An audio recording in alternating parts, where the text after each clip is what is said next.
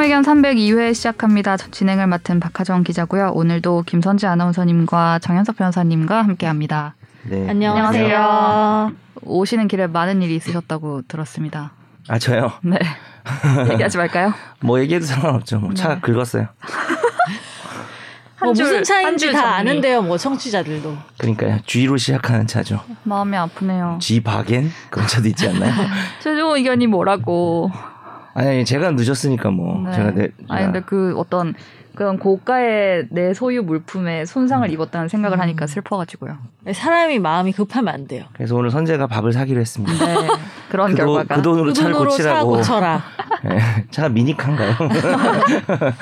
밥 한 끼 아껴서. 네. 고맙습니다. 어쨌든 네. 작은 도움이 모여 네. 큰 도움이 될 것 같습니다. 오늘 메뉴는 그러면 한우인가요? 그래요. 아, 그냥 한 말이에요. 아닙니다. 네. 첫 끼라서. 지금 코로나가 엄청 많이 나왔어요. 오늘 10,000명 나왔어요. 처음으로. 13,000명? 녹음일 네. 기준. 그러니까. 무서워요. 오미크론이 뭐 우세종이 됐다면. 중국 가셔야. 거기 이제 들어가면은 엄청 백신 맞고 검사해서 들어오잖아요. 사람들이. 네네. 거기도 안전하지 않을까? 막 그런 생각. 지금 걸리는 사람들이 다 백신 맞은 사람들도 많이 걸리는 거 아니에요? 아, 꽤 그래요. 그리고 거기 들어간 사람 중에 벌써 확진자 나왔던데. 어? 진짜요? 내 동기 네. 기술팀에 있는 동기 벌써 베이징 갔거든요. 아 정말요? 네. 근데 코를 진짜 많이 찌르던데. 아 맨날 헐 것 같다고. 아 계속. 네. 걱정됩니다. 네. 잘 갔다 오겠죠 뭐. 제가 갔다 오면 격리 또 해야 돼서. 그러네요. 3월에 볼 수도 있어요 우리.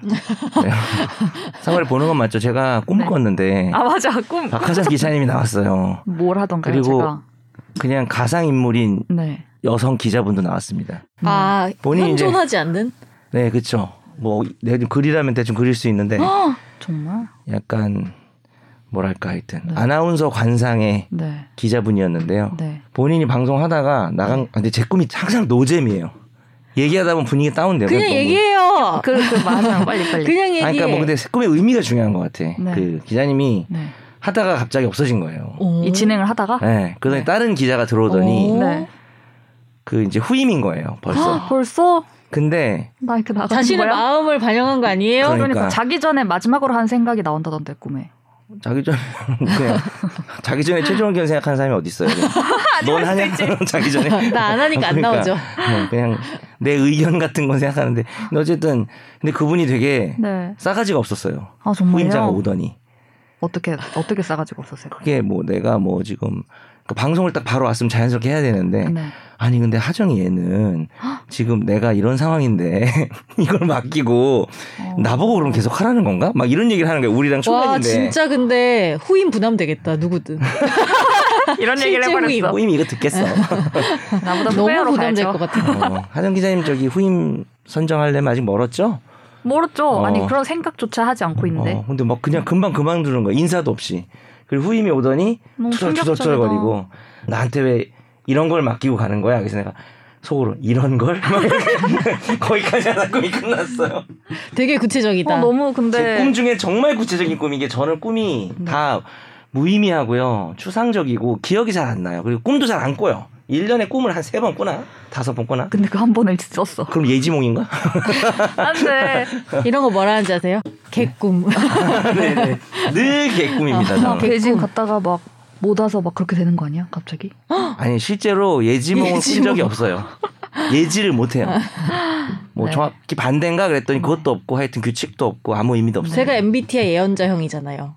오. 꿈 많이 꿔요? 아니, 꿈은 안 꿔요. 아, 정말? 예언가형이에요, 본인이? 그 INFJ가 예언가형이잖아요. 전 꿈 진짜 많이 꾼데 요새. 하루에 3개씩 꿔요, 막.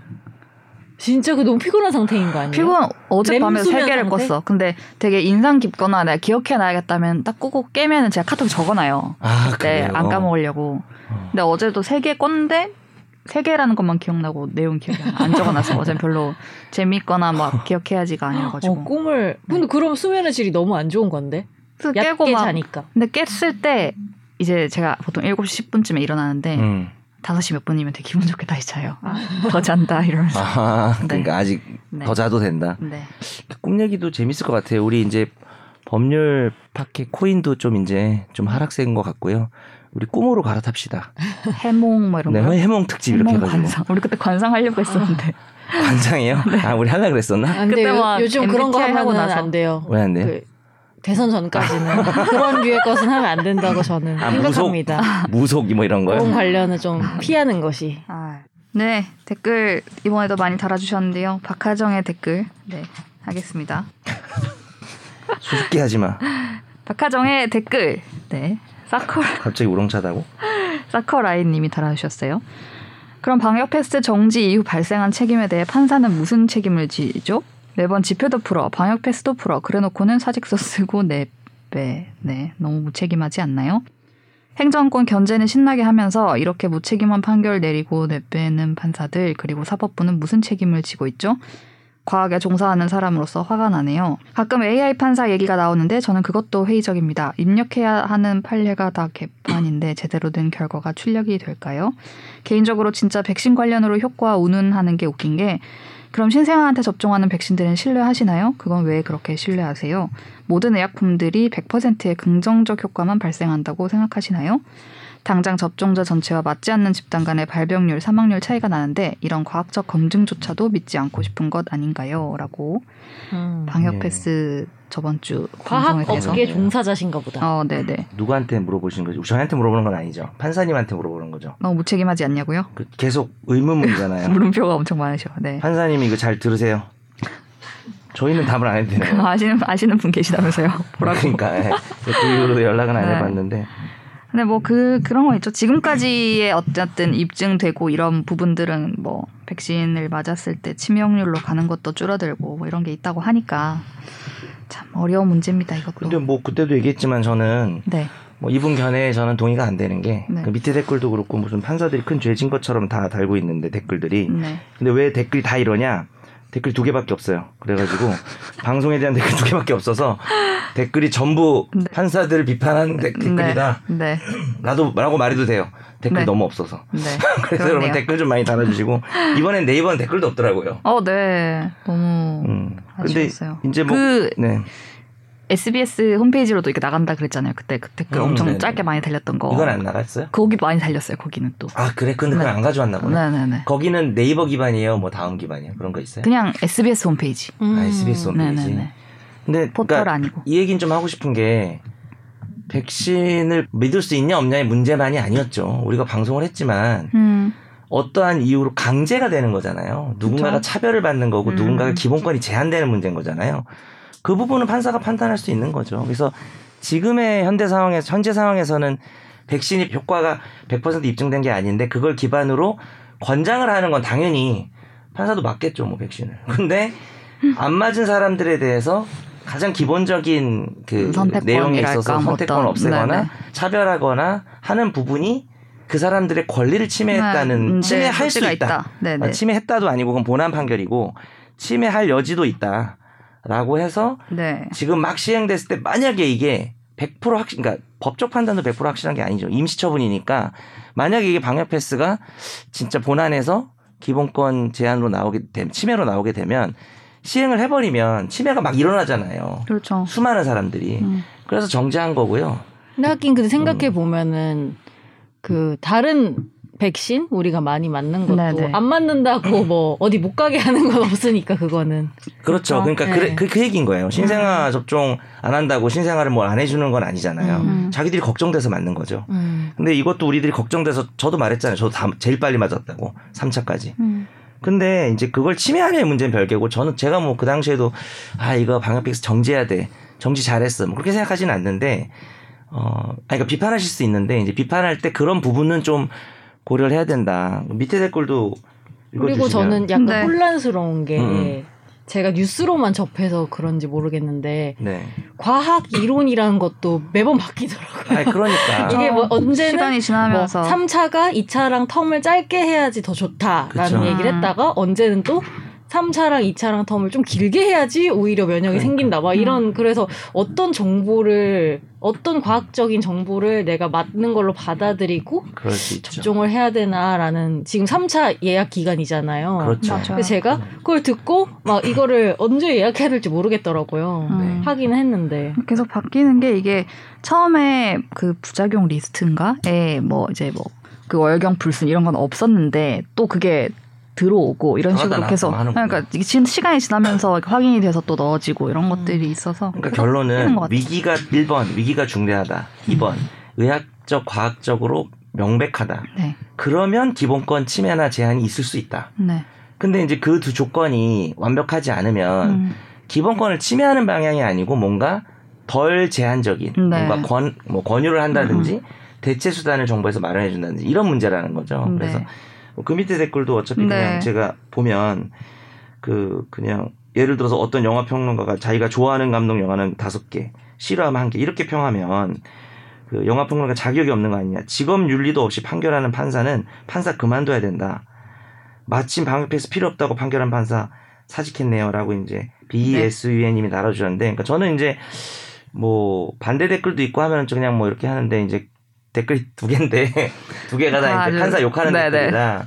근데 이제 욕하는 이유들이 사실 저는 잘 공감이 안 됩니다. 뭐. 근데 저는 어떤 부분에서는 공감이 됐냐면 국민들이 봤을 때 네네. 어떤 판결을 하든, 그때도 얘기했지만 다 논리가 있었잖아요. 네네. 이쪽이든 저쪽이든. 그쵸. 근데 같은 판사들끼리 다르게 냈다라는 네네. 사실이 더 혼란이 가중되는. 이유는 있는데 혼란스러운 것도 공감이 간다. 네. 네, 또 히로다님이 달아주셨는데요.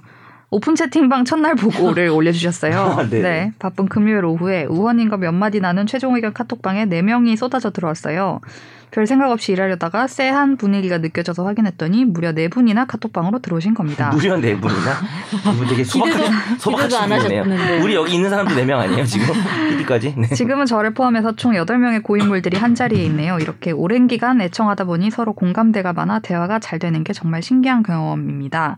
처음에 10명만 설정한 이유는 너무 참가자 수가 많으면 대화 참여도가 떨어지고 정신없어서 밀도 높은 대화가 이루어지지 않을까 하는 최종 의견에 대해서 밀도 높은 대화를 원하시는 기우. 네. 사실 10명 못 채울 것 같아서가 가장 큰 이유였습니다. 이 기세로라면 10명은 금방 채울 것 같은데 큰일입니다. 어떻게 생각하시는지 궁금하네요. 10명 제한방과 20명, 30명 제한 카톡방이라고 다뤄주셨어요. 뭐 저희 의견이 중요하진 않을 것 같아요. 왜냐하면 저희 보기엔 들어오라는 얘기. 아니, 그렇다기보다는 저는 약간 이런 거는 팬들이 알아서 약간 이런 주의자여서 뭔가 우리가 지침을 내리는 게 웃기지는 자발적인 어떤 움직임인 거잖아요. 움직임을 꿈꿉니다. 네. 제가 지금 검색해보니까 최종 의견 고인물 톡방이라 그래서 몇 명 들어있는지 아세요? 지금? 몇 명 들어와 있는지 아세요? 나 8명 본다. 10명. 10명? 네. 2자리가 들어왔다고요? 네. 벌써 그새 우리가 모르는. 나 8명 본다. 그럴 수도 있죠. 찍어본다. 15명 들어왔어요.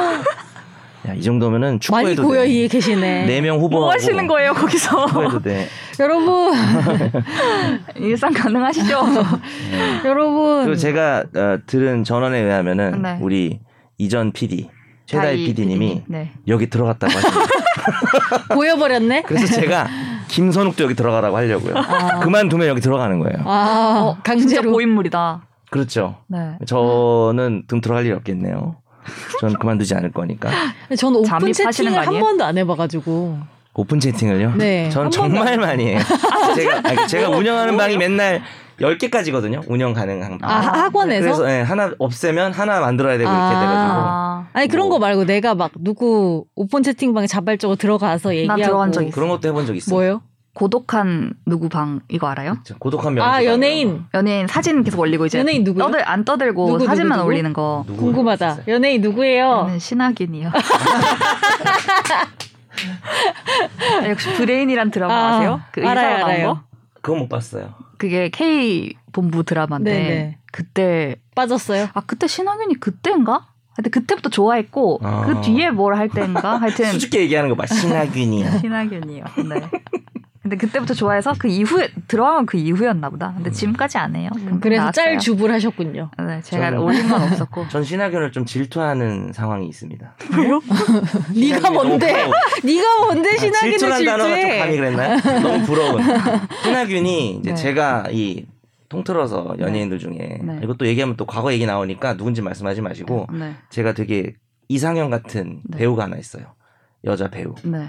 그래서 질투하셨다고요? 너무 부러웠어요. 네가 뭔데 질투를 해? 아니 그럴 수도 있는 거죠. 아니 여러분도 좋아하는 배우나 아이돌이 있는데 누구랑 사귄다 그러면 질투심이 안 나요? 질투의 그 단계가 아니고 그냥 거기는 제가 급이. 옛날 사람이라 질투란 말을 좋아해요. 예전에 질투란 드라마도 있었어요. MBC에서 빰빠라밤. 그걸 어떻게 알아요? 그거 어디 많이 나오지 않아요? 네, 최씨 커플 나오던 거. 아 진짜 말 좀 수정할게요. 앞으로 입조심 좀 하도록 하겠습니다.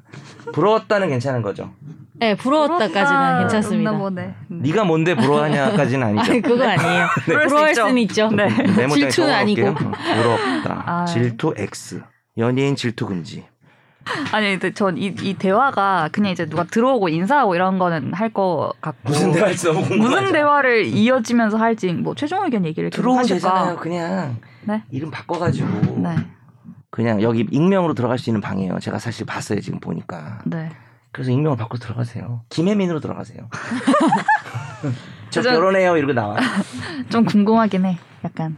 그래서 뭐 들어갈 수도 있고요. 네. 근데 뭐 자발적인 아까 선재님이 말한 것처럼. 근데 원래 고독한 카톡방들에는 연예인들도 들어오고 하는 거 아니에요? 그거 인증샷 올리고 막 하잖아요. 네. 맞아요. 다이 PD 얘기를 들어보니까 네. 그 댓글 다는 사람들 중에서도 네. 조금 이름 있는 분들 있잖아요. 네임드 분들. 그런 분들 들어오면은 서로 막 와 누구님이시나 하고 되게 반가워하시는 거예요.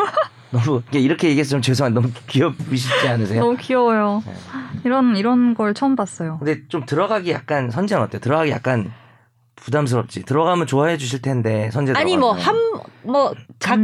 잠깐 한번 이렇게 이벤트성으로 들어가는 거는 좋아하실 것 같은데 괜히 오래 거기 있는 건 좀 그렇지 않나? 대화할 때 잠깐 솔직한 대화가 안 이루어질 거 아니에요. 우리가 뭐 이제 김선재 아나운서 좀 바꿨으면 좋겠다. 뭐 이런 그런 대화 못 하잖아요. 맞아요. 말이 뭐 너무 더듬거리는 것 같다. 뭐 이런 얘기 못 하실 거예요. 오늘 컨디션이 안 좋으신가요? 뭐 이런 얘기도 우리가 들어오는 걸 싫어할 수도 있겠다. 그러니까요. 의외로, 그죠? 그러니까 가끔 이벤트로 뭐 들어갈 수는 있어도 같이 들어가요 우리. 좋아요. 시간 맞춰서 한 번에 다 같이 나와요. 좋아요, 네네. 좋아요. 그럽시다. 네, 좋습니다. 네, 감사합니다. 이런 애정을 보내주셔서. 네, 다음 청취자의 사연을 진단해 드립니다. 날로 먹는 청사진.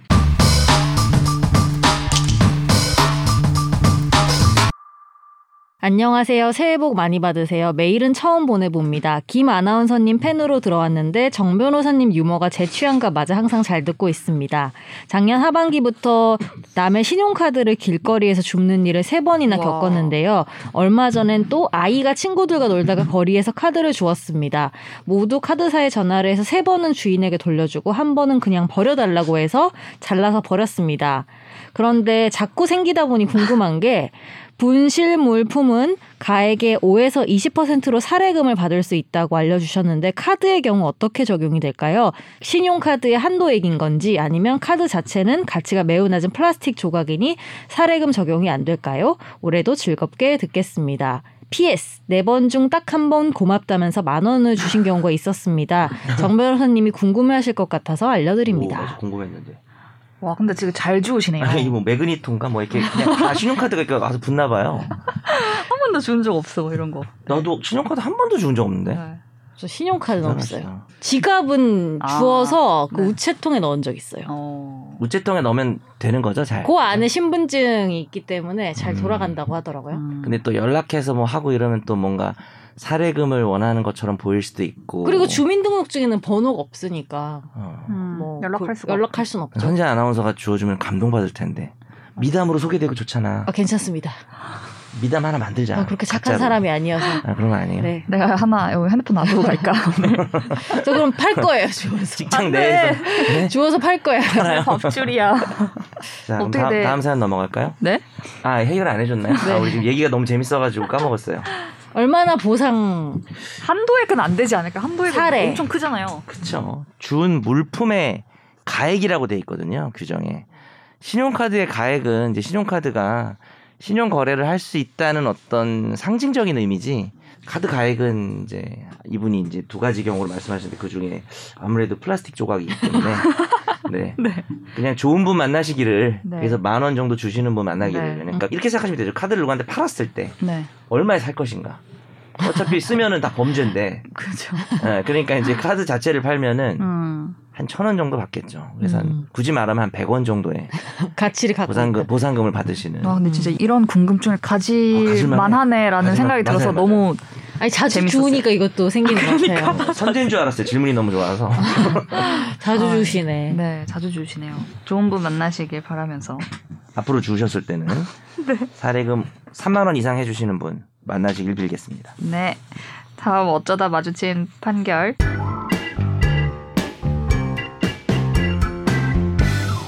A씨는 오후 10시께 서울의 한 어린이집 인근 공원에서 피해자 B씨가 분실한 시가 900여만 원 상당의 휴대폰을 습득하고도 반환 등의 조치를 하지 않고 횡령한 혐의를 받았습니다. 그리고 최근 서울중앙지법은 점유 이탈물 횡령 혐의로 기소된 A씨에게 곧바로 휴대폰을 돌려주진 않았지만 돌려주려 한 정황 등이 인정돼 불법 영득 의사를 인정하기 어렵다면서 무죄를 선고했습니다. 정치와 사연하고 되게 유사하다. 네. 멀시버스. 취득하셨네요. 아니 반대죠. 네. 그렇죠. 이번 안 돌려준 거니까. 상황은 같았지만. 네. 네. 그래서 실제로 돌려주지 않으면 점유이탈물 횡령죄에 해당해가지고 뭐 절도죄까지는 수준은 아니어서도 처벌을 받습니다. 자기가 점유를 자기가 취득하게 된 게 고의로 그런 건 아니고 주운 거죠 하다가. 근데 그 이제 소유자가 있을 걸로 보이는 물건을 안 돌려주면은 형사 처벌받게 돼서 범죄자가 됩니다. 그래서 꼭 돌려주셔야 되고. 근데 이제 이 경우는 이분이 좀 술에 취했나 봐요. 휴대폰 주운 분이. 맞아요. 그래가지고 바로 돌려주진 않았는데 전화해가지고 이제 돌려주려고 하는 전화를 했대요. 그분한테. 휴대폰 갖고 있으니까 돌려주겠다고 말을 했다는 거를 그 피해자도 진술을 한 거예요. 네.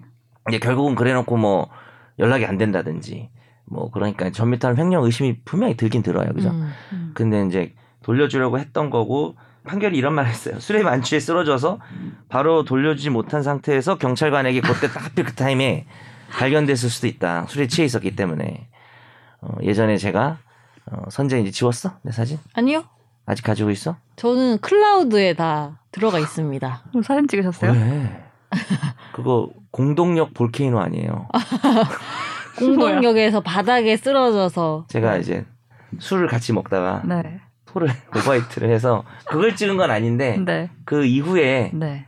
바닥에 누워 계신 네. 사진 잘못 보면 이제 발목이 확 꺾여 있는 것처럼 보이는데 그 당시에 제가 키 높이가 엄청 되는 구두 신고 다녀가지고 발목이 이렇게 골절된 것처럼 보여요. 그게 더 웃겨요. 취해가지고 이렇게 누워 있는데 네. 찾으려면 찾을 수 있는데 이 사건이 나올 때마다 얘기하지만 제가 술에 만취해서 그렇게 정신을 잃는 게 정말 지금 40평생을 살아오면서 그때가 최고였어요. 넘어가는 거야? 20년 술 먹은 거 20여 년. 그러니까. 40살이니까. 그냥 40살 하는 거죠. 이렇게 그러니까. 대략 이렇게. 그렇지. 대충. 대략 하기에도 좀. 어쨌든 그 20평생 마시면서 네. 그런 일이 한 3번? 2번 정도 있거든요. 오. 근데 그거를 최종 의견 멤버들 앞에서 네. 보여준 거죠. 가족 내 같은, 모습 대개방 이러면서. 가족 같은 사이네요. 네. 그래서 공동역 볼케이노라는 별명을 권지훈 기자가 지어줬죠. 너무 싫다. 활화산입니다. 활화산으로 그렇게 묘사하지 마세요. 네네, 활화산으로 활동하고 보고 있습니다. 싶으면 보여드릴 수 있는데 안 볼래요. 아니 뭐 더러운 건 아니에요. 그건 없잖아요. 아니, 그런 건 없어요. 잔해물이 있진 않죠. 사진상에 그런 더러운 건 없어요. 사진상에 더러운 거 있던데요. 제 얼굴 네 상태가 좀 더럽거든요. 봐야겠다 오랜만에. 여봐야. 저 사람 뭐 협박용으로 가지고 있는 거야? 뭐야 지금 그게 5년도 넘은 사진을. 전 추억용으로 가지고 있는데요. 그런 추억은? 저는 슬픈 추억이든 화나는 추억이 다 추억이다. 네. 안 좋은 추억도 추억이다. 다시 보고 싶지 않은 추억. 그러니까요. 근데 이걸 저는 봤을 때 어떤 생각이 들었냐면 제가 예를 들어서 그런 적은 있었어요. 뭐 핸드폰이나 이런 거를 화장실 왜 여자 화장실 칸에 이렇게 놔두고 나가시는 분이 있잖아요. 네. 까먹고. 그러면은 그런 경우 많지. 그런 걸 제가 나가서 이렇게 찾아준다기보다 그냥 전 놔둬요. 자기가 다시 올 것 같아서 그냥. 맞아. 괜히 들고 갔다. 괜히 들고 갔다가 있으니까. 뭐 그런 경우나 냄새 날 것 같아서 놔두는 거 아니야? 그런 것도 있고 뭐 카드 이렇게 막 낱장 이렇게 본 적은 없지만 뭔가 물건을 두고 왔을 때 저는 다시 올 거라고 생각해서 안 건드리는 스타일. 성격이 드러나는 나도 안 건드려요. 그리고 내가 진짜 난 찾아주려고 챙겨서 가는 길에 내가 바빠서 예를 들어서 뭘 이 사람처럼 되는 거지. 그러니까 이렇게 됐을 때 나는 진짜 찾아줄 의사가 있었는데 그때 내가 바빠서 여기를 갔다 가야 돼서 그랬다. 이거를 안 믿어주면 이렇게 애매할 땐 무죄가 나오는 게 맞죠. 그래서 이 판결도 그렇게 나온 게 맞는 것 같고. 그래서 이걸 보고 나는 그래도 계속 놔둬야지라는 생각을 했어요. 아니 저는 너무 무서워. 이런 일이 그 법원까지 간다는 것도 되게 놀라웠어요. 이게 되게 웃긴 게 이게 사건 번호가 고정이거든요. 뭔 소리냐면은 약식명 때린 거예요. 벌금. 아. 근데 이제 이 사람 억울한 거지. 벌금 뭐 얼마 내는 게 문제가 아니라 내가 왜 유죄냐 해가지고 정식 재판 청구한 거예요. 그래서 올라가서 판사가 1심에서 그래 넌 무죄임. 진짜 이렇게까지 진짜 억울하셨나 봐요. 집에 가셈 이렇게 판결 내린 거죠. 잘한 거죠. 이건 해볼만 했던 것 같아요. 네. 실생활에서 덕분에 많이 우리가 화재 판결에서도 하고. 한마디로 약식명령을 내놨다면 검사가 뭐 정신 나간 사람이 아니고서는 충분히 의심스럽긴 했던 것 같아요. 이분이 이제 너무 연락 안 하고 저 정도면은 근데 그러다가 이제 경찰한테 발견되니까 막 예를 들어서 막 너무 당황한 거지. 당황한 느낌도 있고 막 막 이런 이상한 소리도 내면서 당황하면 그러잖아요. 그래서 이거 좀 의심스럽다 해서 경찰도 이거는 처벌해야 된다. 검찰도 약식명령. 근데 판사가 살려줌. 어쨌든 뭔가 명확하게 유죄가 아니다 이러면은 무죄로 해주는 그런 거가 있지 않아요? 원칙? 그게 의심스러울 때는 피고인의 이익으로 그건 이제 무죄 추정의 원칙이라고 하는 거죠. 멋있는 말로 제가 아무 말을 하면 멋있는 말로 정리해 주시는 거예요. 네, 다음으로 넘어가서 오늘의 집중탐구 시간입니다. 빠바밤빰빰.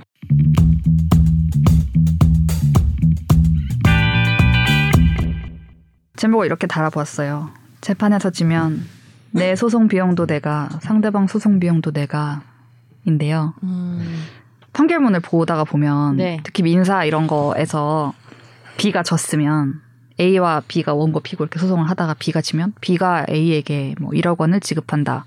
그렇죠. 소송 비용은 B가 부담한다. 뭐 이렇게 붙잖아요. 항상 그 말. B가 졌으니까. 근데 저는 이게 그냥 늘 있었어서 그냥 있구나 하고 넘어갔는데 이렇게 진 사람이 소송 비용을 부담하게 하는 그 패소자 부담 원칙이라고 사람들이 언급을 하는 것들이 있더라고요. 그래서 이거를 두고 최근에도 그렇고 과거에서부터도 이걸 좀 바꿔야 되는 거 아니냐라는 얘기들이 이렇게 띄엄띄엄이나마 계속 있어 왔던데 이 패소자 부담 원칙으로 인해서 민사 소송을 제기를 하고 싶은 사람이 쉽게 제기를 할 수 없게 되는 어떤 걸림돌이 되고 그래서 재판 청구권이라는 권리를 행사하는데 제약이 있다라는 의견이 있어서라고 해요.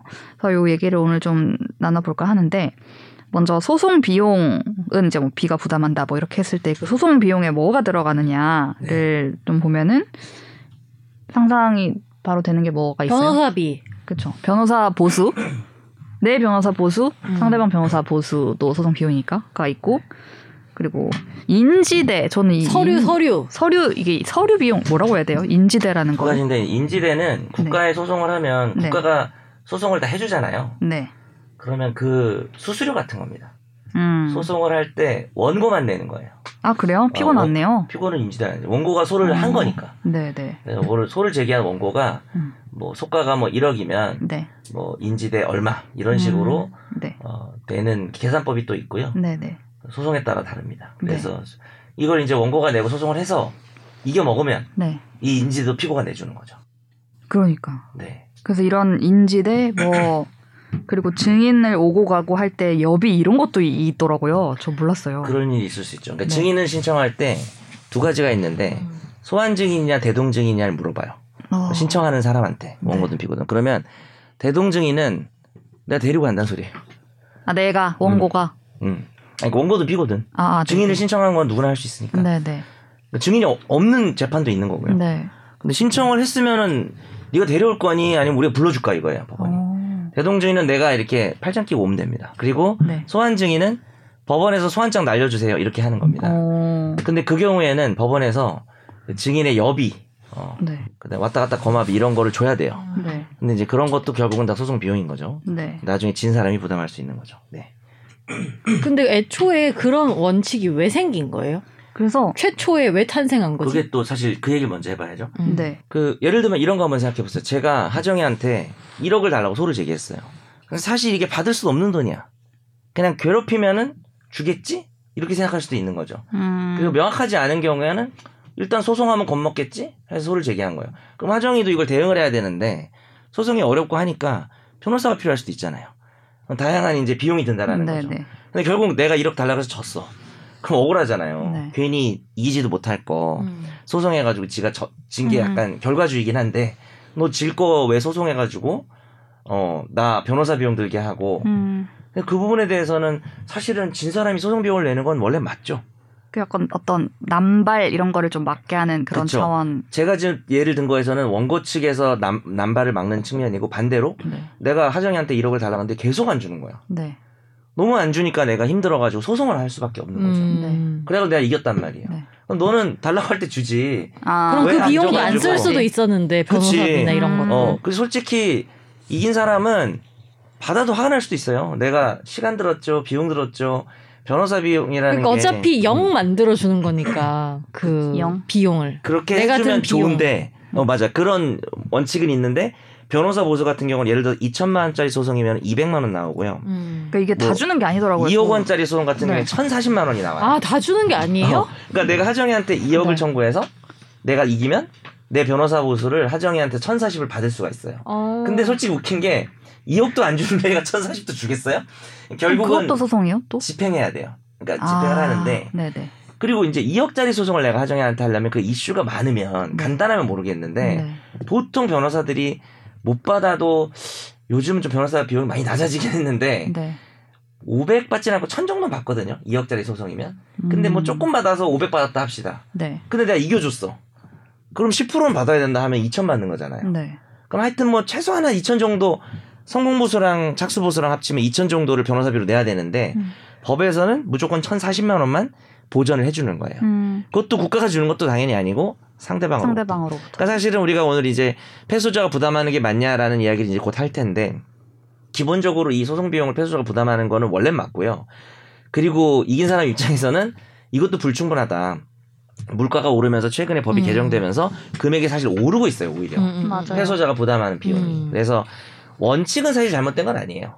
근데 이제 이따가 뭐 공익소송이라든지 이런 부분 얘기를 좀 할 수는 있겠죠. 그래서 오히려 그 아까 변호사 보수가 이제 소송 비용에 들어간 게 과거 엄청 옛날에는 아닌 적도 있었대요. 맞아요. 변호사 보수는 거기 없었어. 대신 변호사 보수가 좀 상당 부분을 소송 비용에서 차지를 하고 그쵸. 그러면서 이게 변화가 됐고 그래서 방금 말씀하신 것처럼 그 뭐 2억이면은 1,040만 원. 2억이면 1,040만 원. 1,040만 원 정도로. 그 1억이면 740만 원. 그 계산법을 고쳐서 더 올려야 된다고 얘기한 사람도 있어요. 네. 왜냐하면은 남소하는 사람도 나쁜 거고 돈을 계속 안 주는 사람도 아까도 말했지만 내가 이겨서 받는 판결도 나오고 그 보수 변호사 보수도 주라는 결정도 나오지만 이거 집행할 재산이 없으면은 그러니까요. 의미가 없어요. 그래서 실제로 내가 쓴 돈, 변호사 비용이랑 이런 게 더 많은데 이걸로 조금밖에 못 받지 않냐 뭐 이런 얘기들을 하시는 분도 계신데 이제 이 패소자 부담 원칙을 그래도 조금 바꿔야 뭐 개선을 해야 된다라고 말씀을 하시는 분들은 이제 그 공익소송 그다음에 뭐 소비자가 예를 들면 뭐 대기업을 상대로 하는 소송 뭐 어떤 소수자가 뭐 지방자치단체 뭐 이런데 뭔가 개선을 해달라고 하는 소송 이런 것들에 있어서 얘기들을 하는 부분들이 있는데요. 네. 그래서 이번에 대한변호사협회에서도 관련 토론회를 했는데 거기서 예시로 든 사례를 제가 한 2가지 정도만 말씀을 드리면은 그 염전 노예 사건 때 이제 장애인들이 이제 거기에 있었죠. 이제 감금돼서 막 그랬잖아요. 그런데 이제 임금도 착취당하고 감금 폭력 이런 것들을 당했는데 이제 국가나 지방자치단체 공무원들이 이런 걸 좀 묵인하고 이런 행태들이 있었다. 이걸 좀 근절해야 된다라는 걸 알리고자 당시에 국가, 뭐 신안군, 완도군 이렇게 대상으로 국가배상 청구 소송을 제기를 했었는데 이게 다는 받아들여지지 않았어요. 다는 받아들여지지 않았는데 일부 승소? 일부승소. 근데 저 그것도 궁금했어요. 일부승소라는 말은 결국 일부 패소라는 말 아니에요? 맞죠. 같은 말입니다. 그럼 누가 줬네요? 그래서 그 패소한, 그러니까 만약에 내가 100만 원 달라고 청구를 했는데 예를 들면 뭐 20만 원만 인정한다거나 80만 원만 인정한다거나 이렇게 하면은 거죠. 그 비율에 따라서 서로 청구할 수 있는 거죠. 그러니까 이제 법원 원칙은 법원 마음이에요. 아, 그러니까 예를 들어서 내가 하정이한테 1억 달라 그랬는데 5천만 원밖에 못 이겼어. 네. 딱 절반이니까 소송 비용은 2분의 1씩 부담한다. 이렇게 나오는 게 일반적이긴 한데 여러 가지 고려를 했을 때 아, 이거는 뭐 피고가 계속 좀 너무 우겼던 측면도 있고 뭐 이런 여러 가지 정황을 봐서 이거는 피고가 좀 70% 부담해라. 이럴 수도 있고 뭐 그런 거죠. 그러니까 이제 내가 청구할 때 잘해야 되는 게 1억 청구했다가 5천만 원 뭐 내가 한 7천만 원 정도 이기면은 내가 70% 이겼으니까 내 소송 비용 70%는 또 변호사 비용 또 전체도 아니지만은 1억에 대한 뭐 변호사 비용은 740만 원이거든요. 네. 내가 1억 청구해가지고 70% 이겼으니까 740만 원 70%는 받겠구나 이렇게들 생각하시는데 오해하면 안 되는 게 내가 30%는 졌거든요. 네. 저쪽 변호사 비용이 30% 내가 내줘야 돼요. 아, 받고 내주고 이렇게 크로스가 되면 70%를 못 받는 거죠 사실. 그래서 일부 지는 부분이 생기면 그 부분이 소송 비용을 내가 물어줘야 되는 부분도 있다 보니까 70% 이겼다고 아까 말씀드린 비용이 70%를 받는 것은 아닐 가능성이 높다. 근데 이제 또 판사가 그거를 조정할 수도 있는 거죠. 그래서 사실은 이제 오늘 이 주된 주제에 들어가기 직전에 그 전 문제에서 이 소송 비용이라는 게 거의 뭐 받기가 힘들어요. 자기가 들어간 돈을 받기가 힘들고 그래서 요즘은 그럴 땐 있어요. 소송이 되게 쉬워. 그런 변호사들이 이렇게 꼬실 땐 있어요. 뭐냐면 이기면 원래 법정으로 받게 된 비용 그것만 달라. 그러니까 아주 쉬운 사건이면 뭐 그냥 변호사 장사가 안 돼. 그럼 이제 그런 식으로 하면 부담이 없잖아요. 그럼 뭐 아까 말한 740만 원이면은 740만 원 따면 줘 주세요 이렇게. 딴다니까. 네, 그래서 740만 원이면은 그것만 내가 받겠다 성공보수로. 아니면 뭐 착수금 300원 그냥 주시고. 그럼 더비가 받아서 줘 주세요. 약간 이렇게 되는. 보통 이제 그렇게 되면 저쪽이 돈이 없는 사람이 아니고 뭐 자꾸 이렇게 신용불량 되면 안 되는 그냥 평범한 사람이라면은. 어쨌든 1억도 주라고 판결이 나온 거고 740도 주라고 결정이라고 그러면 그걸 계속 안 주면 연체가 되잖아요. 그러니까 이제 그쪽에서 이제 변호사 전화를 와요. 그 점잖은 피고는 전화가 와서 이거 어디로 보내드릴까요? 뭐 이렇게 하는 거죠. 그럼 1억 740만 원이잖아요. 그럼 이제 법무법인 같은 경우도 뭐 의뢰인을 믿고 안 믿고를 떠나서 법무법인 계좌로 많이 받아요. 그래서 1억 740 받은 다음에 뭐 내가 송원보수가 740이면 그거 떼고 1억을 의뢰인한테 보내주죠. 근데 그걸 안 보내주고 주식 투자했다가 징계받고 잘린 변호사도 있죠. 그리고 형사 처벌받고 횡령 거야. 주식 투자하려고 그랬네요. 불릴 수 있을 줄 알았던 거지. 구속됐을걸요 아마. 그게 돈이 뭐 몇억 몇십억 정도였던 것 같아요. 그거를 안 돌려줘가지고 구속되셨어요. 와. 어떤 변호사님은. 대단하다 진짜. 그런 분은 다시 변호사 못 하겠죠? 그럴 수 있죠. 뭐 자기가 박탈일 수도 있고 그거 뭐 형량에 따라 다른데 그건 저도 까먹었습니다. 그럴 일이 없어서요. 법을 지키는. 그래서 이제 그 공익소송의 경우가 하나가 사례가 있었고 방금 그 말씀하신 공익소송은 이분들이 완도군을 상대로 했다가 전부 승소를 못 했는데 진 부분이 좀 더 많았거나 그러다 보니까 이분들이 1인당 한 100만 원 정도씩 내야 되는 상황이 온 거죠. 그렇죠. 다시 이 소송을 걸었던 지자체에게 소송 비용을 줘야 되는 상황이 됐는데 근데 염전 노예 사건 장애인 분들인데 100만 원씩 내라 그러면은 부담스럽죠. 본인은 사실 피해자인데 뭔가 법리상 입증이 안 돼서 진 건데 이거를 좀 제약으로 그리고 이 여튼 소를 제기한 목적 자체가 좀 상징적인 그런 의미도 있죠. 그 말이 중요한 게 어떤 소송이 가능성이 50%가 안 돼도 해야 할 수밖에 없을 때가 있어. 나는 피해가 진짜 발생했거든. 그렇죠. 그러니까 이게 돈 때문이 아니고 물론 돈도 중요하지만 돈 때문일 수도 있지만 뭐 돈도 중요하고. 그렇지 않은 일들도 있을 수도 있죠. 그럴 수 있죠. 공익소송이 그런 거고 그냥 내가 피해가 발생했는데 아 이걸 내가 국가한테 받을 수 있나? 가해자 놈들은 돈이 하나도 없는데.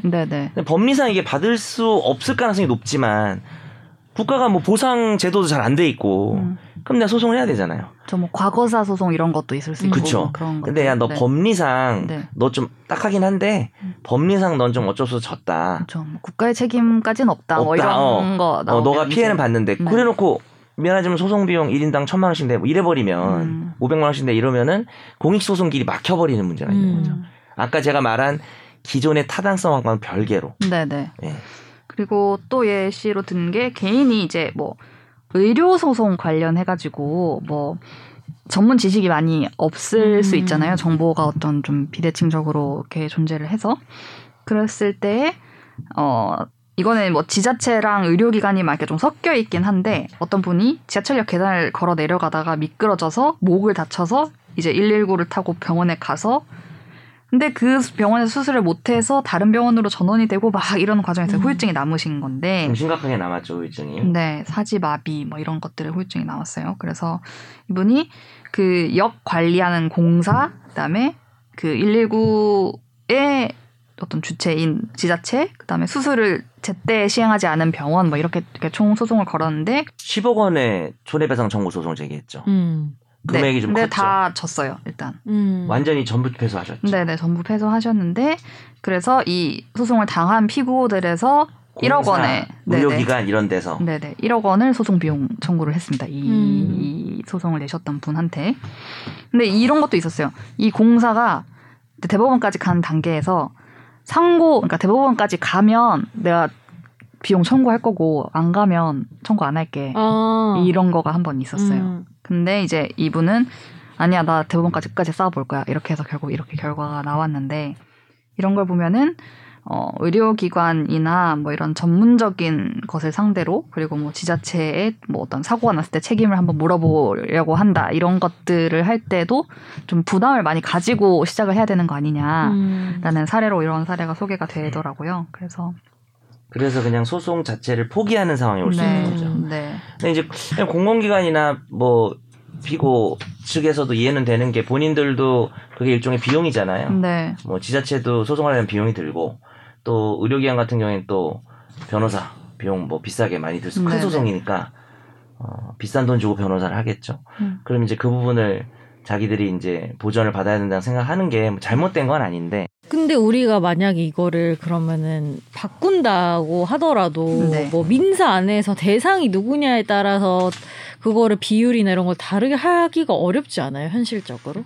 일괄 어떤 퍼센티지를 하지 않는 이상?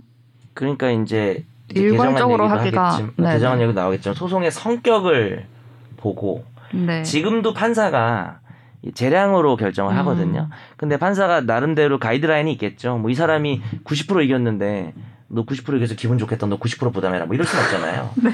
그러면 적어도 90% 이긴 사람은 소송 비용 부담을 안 시키거나 조금만 부담시키는 게 원칙인데 여기에 이제 일정 정도 변화를 가할 수 있죠. 재량을 좀 더 주면서 지금도 그건 된다는 거잖아요. 되긴 되는데 그 갑자기 90%인데 뭐 10% 너 90% 부담해 이러면은 이긴 사람이 되게 황당할 거 아니에요. 판사 뭐 욕하겠죠. 그러니까 욕할만 하죠, 그런 경우. 그런데 이제 약간 근거를 마련해 줄 수는 있죠. 소송의 성격이나 진행 과정이나 소송을 하게 된 경위 이런 것들을 고려해서 판사 재량을 좀 넓혀주면 판사가 공무원 아닙니까? 어떤 공익성, 공공성을 본인도 대변하고 있는 거기 때문에 좀 여지가 있는 개정안들이 좀 나와 있는 거죠. 그래서 이거를 뭐 이렇게 되게 여러 국회의원도 그렇고 뭐 변호사 단체도 그렇고 이런 식으로 바꿔보자라고 했던 안들이 되게 많은데 그 중에서 이제 뭐 이런 소송 비용에서 뭐 공익 소송은 뭐 좀 다르게 본다 이런 식의 한 줄을 붙이는 그런 개정안도 있고 또 최근에 나왔던 국회의원 안 중에는 뭐 공익 신고자 보호법 등 뭐 공익 침해 행위나 뭐 대법원 규칙으로 또 이렇게 별도로 정하는 사건에는 그렇게 패소자한테 부담시키는 것이 부당할 때는 소송 비용의 뭐 일부나 전부를 좀 면제하는 그런 걸 또 추가로 할 수 있다는 식의 조항을 두자라는 이제 개정안들이 있고 또 거기에 또 붙는 얘기들은 이제 그럼 뭐가 공익 소송이냐 그러면 또 이렇게 되는 거죠. 그거를 다 일일이 정해야 쉽지 않겠다라는 생각이 드네요. 그런 문제는 남아요. 근데 그럼에도 불구하고 좀 추진을 해야 된다고 저는 생각하는데 세 가지인데 하나는 공익성. 소송의 공익성. 방금 말씀하신 것처럼 모호성은 좀 있습니다. 두 번째는 원고와 피고의 그 사회적 권력이나 경제력 차이가 큰 경우. 막 대기업 막. 네. 그런 우리가 소위 이제 공해소송, 의료소송, 환경소송. 아, 환경소송 공익소송이군요. 그래서 그런 의료, 환경 이런 소송 같은 경우에는 또 의사나 병원 측과 그냥 뭐 환자 한 명. 보통 의료 사고 피해를 보신 분들. 세 번째는 이제 소송 자체가 전문적이어서 증명에 부담도 많고 또 증명을 하려면 감정을 엄청 많이 해야 돼. 그러면 사실 감정료가 많이 들잖아요. 그렇죠. 네, 전문가를 불러와서 막 이렇게 그런 경우는 좀 변화를 줄 필요가 있다가 있고 두 번째는 그래서 그럼 어떻게 할 거냐. 그럼 그 사람들이 그렇게 막 소송이 또 남소가 될 수도 있겠죠. 네. 막 뭐 공익소송 좋은데 공익소송도 왜 절대 안 될 것 같은데 아니면 전혀 근거가 없는데 그냥 한번 해보는 뭐 이런 거. 네. 환경은 환경인데 예를 들어서 전혀 아니야 이게. 근데 막 남발하게 되면 어이구 뭐 소송 비용도 별로 안 내는데 뭐 이렇게 하는 경우에 대한 좀 제재가 있어야 될 것 같고 아무리 공익소송이어도 좀 이거는 너무 안 될 걸 했다. 무리하게 했다. 그런 거를 지금도 사실 판사가 판단해요. 근데 좀 더 단순히 승소 비율만 고려하지 말고 좀 더 다른 요소를 더 많이 고려하자는 개정이 필요할 것 같고 그다음에 이런 점도 생각해 볼 수 있는 게 이런 경우는 좀 모르겠어요. 국가 예산의 문제긴 한데 사실 이긴 상대방도 억울하잖아요. 이긴 상대방도 뭐 변호사 비용 많이 들었을 거 아니에요. 잘 나가니까 뭐 김앤장 뭐 이런 데서 했겠죠.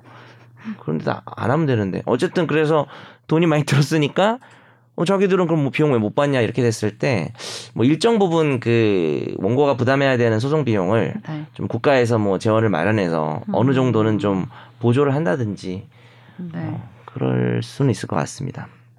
이 어떤 본안이 있고 이 소송 비용을 가지고도 판사가 어쨌든 지금 재량으로 좀 조정을 할 수 있는 상황인 건데 이거를 재판으로 하는 거예요? 아니면 맞아요. 재판 별도? 재판에는 판결과 결정이 있는데 이번 1억 내놔는 판결을 해요. 그러니까 1. 피고는 원고에게 1억을 지급하라. 그 다음에 2.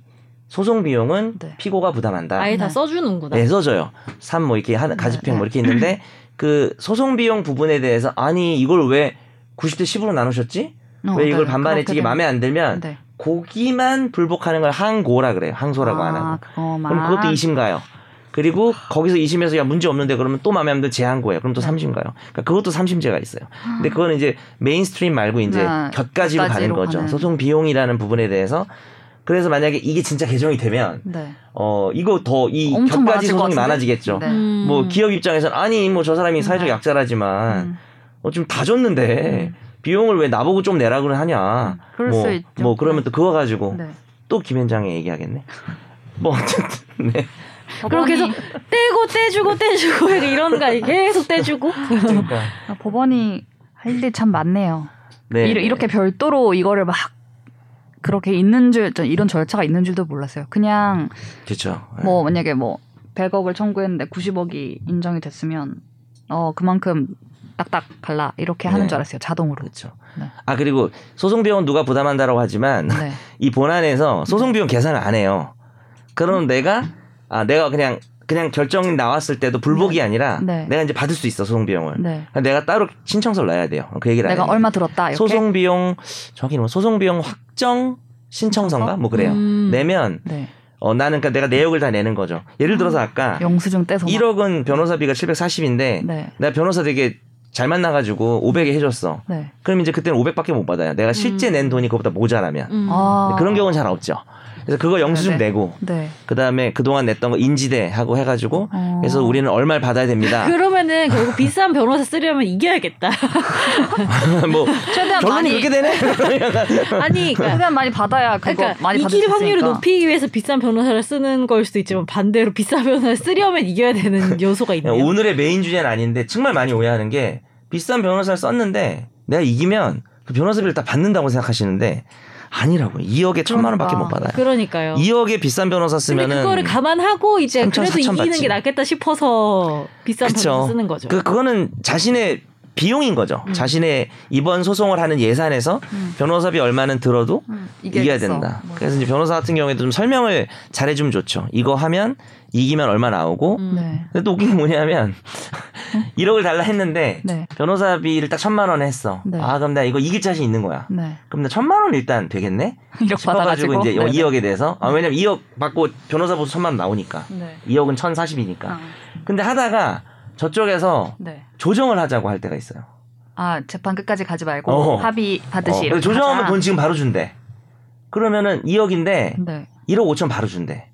그럼 소송한 사람 입장에서 아 2억을 내가 이겨도 저 녀석 항소하면은 또 하고 그럼 막 1년, 2년, 3년 소송하는데 네. 그러고 나고 막 재산 빼돌리고 이러느니 네. 당장 지금 1억 5천 준다니까 네. 콜 네. 이러면서 조정으로 그냥 끝내요. 네. 근데 조정을 하게 되면 네. 소송 비용은 각자 부담한다로 나와요. 그러니까 그거는 변호사 비용을 그냥 네. 날리는 거니까 네. 감안하고 조정해야 된다는 점. 그건 진짜 내 돈으로 나가는 돈이 되는 거니까 변호사비가. 그리고 또 오늘 그냥 소송 비용 얘기한 김에 네. 토막 상식으로 네. 정변의 토막 상식 코너를 만들었고요. 다음부터 싱크별로 받아요. 싱크별로. 그러니까 심마다. 예, 그러니까 아까 제가 2억에 1,040 받는다 그랬는데 네. 1심, 2심, 3심 가서 내가 1심, 2심 졌는데 3심에서 이겼어. 네. 그러면 3천만 원 받아요. 그렇긴 해요. 나 이해 못했어요. 아, 그러니까 2억에 1천만 원 받는다고 했잖아요. 변호사 비용을. 네, 네, 네. 신급마다니까 네. 3심까지 해서 내가 이기면 네. 3천을 받는다고요. 그럼 1심하고 한번 정산하고 2심하고 한번 정산하고 이렇게 안 해요? 다 끝나고 해요. 아, 그래요? 그러니까 마지막에만 뒤집으면 네. 그러니까 아까 박하정 기자님이 딴다 그랬잖아요. 네. 정확한 표현이에요. 약간 이게 도박 같은 거죠. 마지막에 이거 딱 뒤집으면. 근데 변호사들로 그 열심히 하겠네. 그러니까 묶고 더블로 가! 이렇게 되는 거죠. 묶고 트리플로 가! 3심에서 어떻게든 이기려고 하겠네. 그쵸, 뭐 그런 거죠. 그래서 변호사 비용, 근데 변호사 비용도 원래 1심, 2심, 3심 따로 들긴 하거든요. 그렇겠죠? 네. 뭐 한꺼번에 계약하는 경우도 있지만. 네네. 뭐 그런 점도 있습니다. 다들 이기시기 바랍니다. 파이팅! 와, 너무 재밌다. 소송 비용 얘기할 게 사실 많아요. 근데. 네. 듣다 보니 너무 피곤해서 없는 게 나을 것 같아요. 그런 일이. 아, 이런 게 없는 게 제일 좋죠. 나 정산 이런 거 너무 골치 아프고. 그래서 그냥 네. 소송은 저도 변호사지만 소송을 안 하는 게 최고예요. 그러니까 이게 이 정신적인 금전적인 스트레스가 피로함과 엄청 크네요. 정말 내가 공익성을 가지거나 저 자식은 정말 사회의 암적인 존재라 형사처벌 받게 된다. 이래가지고 뭐 형사고소하는 그런 거 말고는 네, 네. 그냥 웬만큼 받고 그러니까 물론 해야 되는, 안 하는 게 나아요. 그러니까 물론 해야 되는 소송은 해야 되지만 그렇죠. 네. 그런 일 안 휘말리는 게 진짜 네. 복이네요. 복. 맞습니다. 저를 안 만나시는 게 좋습니다. 아 근데 저는 요즘 뭐 송사도 잘 안 하고 하니까. 네. 뭔가 강의에서 만나요. 죄송합니다. 토막 상식 엄청 네. 오늘 너무 좋았어요. 네. 토막 6토막 낸 것 같습니다. 아니 이렇게 실제로 제 주변에서 막 내가 소송을 하고 있어 이런 사람을 못 봐서 그런가? 이런 돈을 내야 되고 막 그 아까 영수증을 내야 되고 막 이런 걸 몰랐어. 근데 다 해줘요. 그 법무법인에서. 아 그래요? 소송, 그러니까 뭐 그거 돈 따로 안 받아요 보통. 네. 소송 비용 결정은 저희가 해드릴게요. 결정문 딱 나오면 네. 그것도 집행하면 되고 네. 아까 본안도 집행하면 됩니다. 네 이렇게 저희가 전해드렸지만 이런 일을 겪지 않으시길 바라고요. 기원합니다. 네 기원합니다. 하지만 혹시 겪을 때를 대비해서 알아둬야 한다. 그렇죠. 좋은 마무리다. 아니, 소송을 당할 수도 있잖아요. 그렇죠. 그건 어쩔 수가 없잖아요. 그건 막을 수 없지. 그럼 내가 잘 생각해서 견적을 짜서 움직여야 된다. 네. 맞습니다. 내 예산을 잘 견적. 짜야 된다. 견적이란 말이 좀 그런데. 안 해주는 경우도 많습니다. 네. 하지만 여러분에겐 여러분의 변호사 정현석 변호사가 있습니다. 최종의 의견과 함께하세요. 감사합니다. 감사합니다. 나도 법률 전문가. 세상만 사법으로 재밌게 풀어내는 여기는 최종